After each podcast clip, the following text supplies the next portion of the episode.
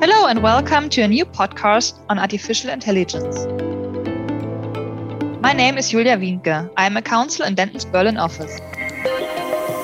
Earlier this year, the EU Commission published a proposal for the world's first ever legal framework on AI.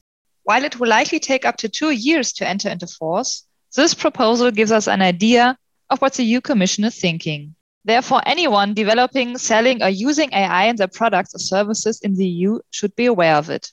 Today, I am joined by Chiara Bocchi, Senior Associate in our Milan office, and Nadine Neumeier, a counsel in the Frankfurt office. Nadine, what are the main things that the developers, sellers, and buyers of AI software should be aware of in light of this proposal? Hi, Julia, and thanks for having me today. First of all, the draft AI regulation has a lot of similarities with the GDPR. For example, both are based on accountability principles. That means anyone developing, selling, or using AI systems in their products or services will need a robust compliance program. Like the GDPR, the AI regulation provides for significant fines up to 30 million euros or 6% of the total annual turnover. Thanks, Nadine. I think another important aspect is that the level of regulation will depend on the level of risk brought by an AI system. Such systems are subdivided into minimal risk, limited risk, and high risk AI. The regulation also introduces prohibited AI systems. Chiara, have the criteria to determine the level of risk been explained? Not in detail yet. Many AI systems will fall halfway between the high risk and the limited risk categories. The draft regulation does not provide any criteria to distinguish between limited risk and minimal risk AI systems. So, in some cases, there could be a decision to consider the AI system as high risk for precautionary reasons. This would mean more onerous compliance requirements. Thank you, Chiara. Nadine, what does this mean in practice? Can you share any examples of potentially high risk AI systems?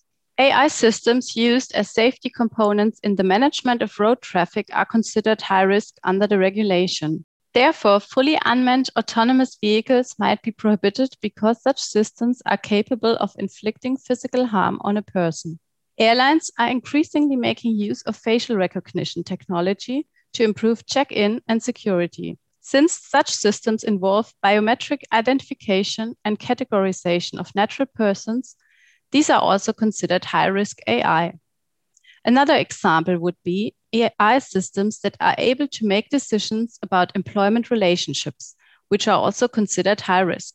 This could include an AI system that can sort CVs or analyze a candidate's speech and body language to help make hiring decisions. Therefore, before commissioning a high risk AI system, providers must undergo a conformity assessment.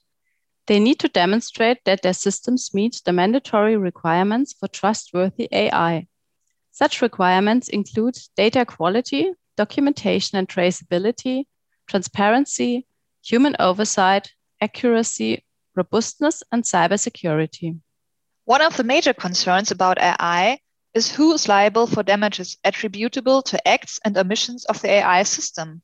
Chiara, has a draft regulation explained the approach to liability? Not yet. The EU Commission announced that the new rules on liability regimes will soon be issued. And what would you recommend to our clients who are using or planning to use AI systems?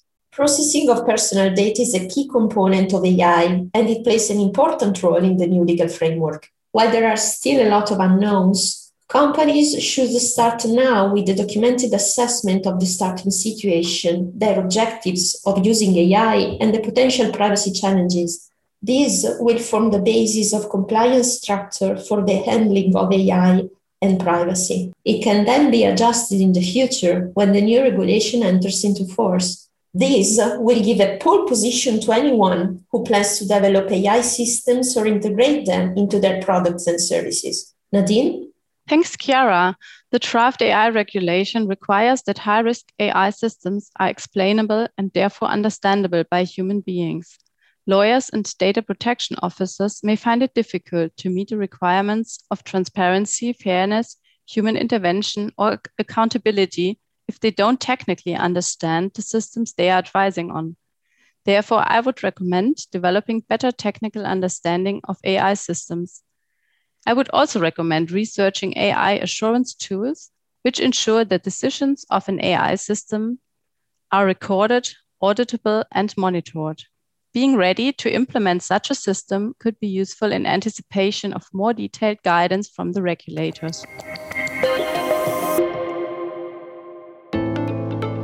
Thank you, Chiara and Nadine. We will present a more detailed analysis of the AI regulatory trends in our white paper, which we will issue in autumn. Meanwhile, you can read more on AI in our online legal guide under www.businessgoing.digital. Thank you for listening to us.